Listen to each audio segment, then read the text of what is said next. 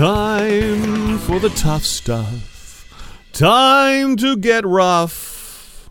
Matthew Stapley can't be gruff.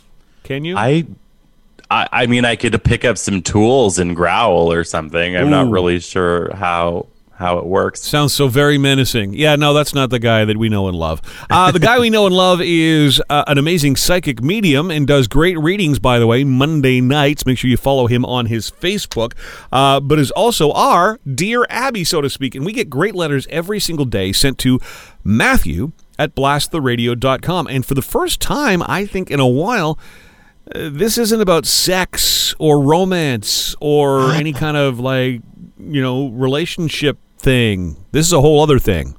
Really? How many times can you say thing in one sentence? I say it a lot.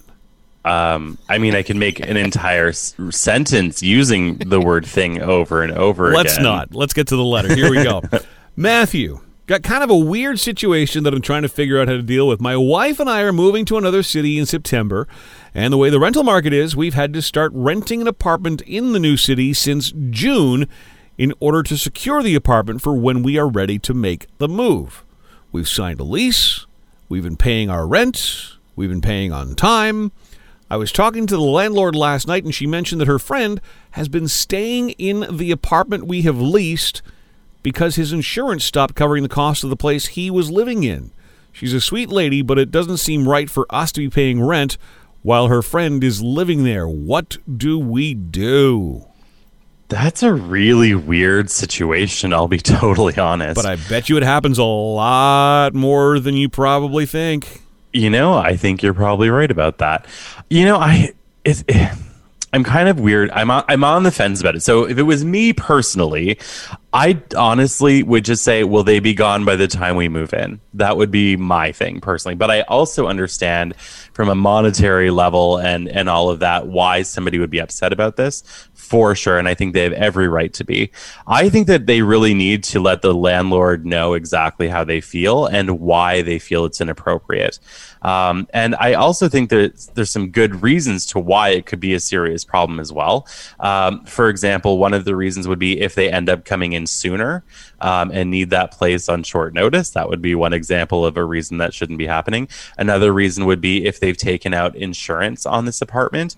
Um, that would be another very important thing. If, if you know the insurance will apply to the people living there and if somebody else is living there and damaging it uh, you know on purpose or, or by accident then that can really drive their rates up i believe as well so there's a lot of reasons this shouldn't happen i think they just need to be very very clear um, and maybe even ask for some of the rent money back or something i mean i think i, I yeah it's weird it's weird but I mean, if I've signed a lease, that's my apartment. Ex- I don't care what the situation is with your friend. That's not your apartment to lease. Yeah Uh, yeah that's mine. totally And I can run it as an Airbnb if I want to, whatever the lease, you know, the lease permits me to do. What if, what if I had a friend coming to, to town ahead of us, and I said, Yeah. you know, hey, no problem. Um, there's there's no furniture there, but feel free to roll out a sleeping bag. And they walk into my apartment, and there's some other dude there. like, Yeah. No, it's I totally agree with you. Like I think this is something that it could go wrong in a million different ways. yeah, it's Um, nice to I- find a nice landlord, but that's like a little that's nice not in the right way necessarily.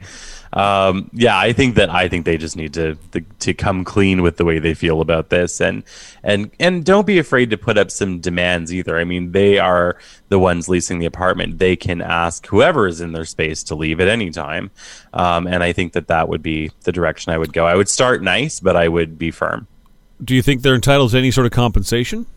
Yeah, absolutely. I, too. absolutely think so. Yeah. And I think maybe what the concern is, at least in part, is if they go ahead and say this, maybe they're concerned that the landlord will cancel the lease or just be a crappy landlord after that.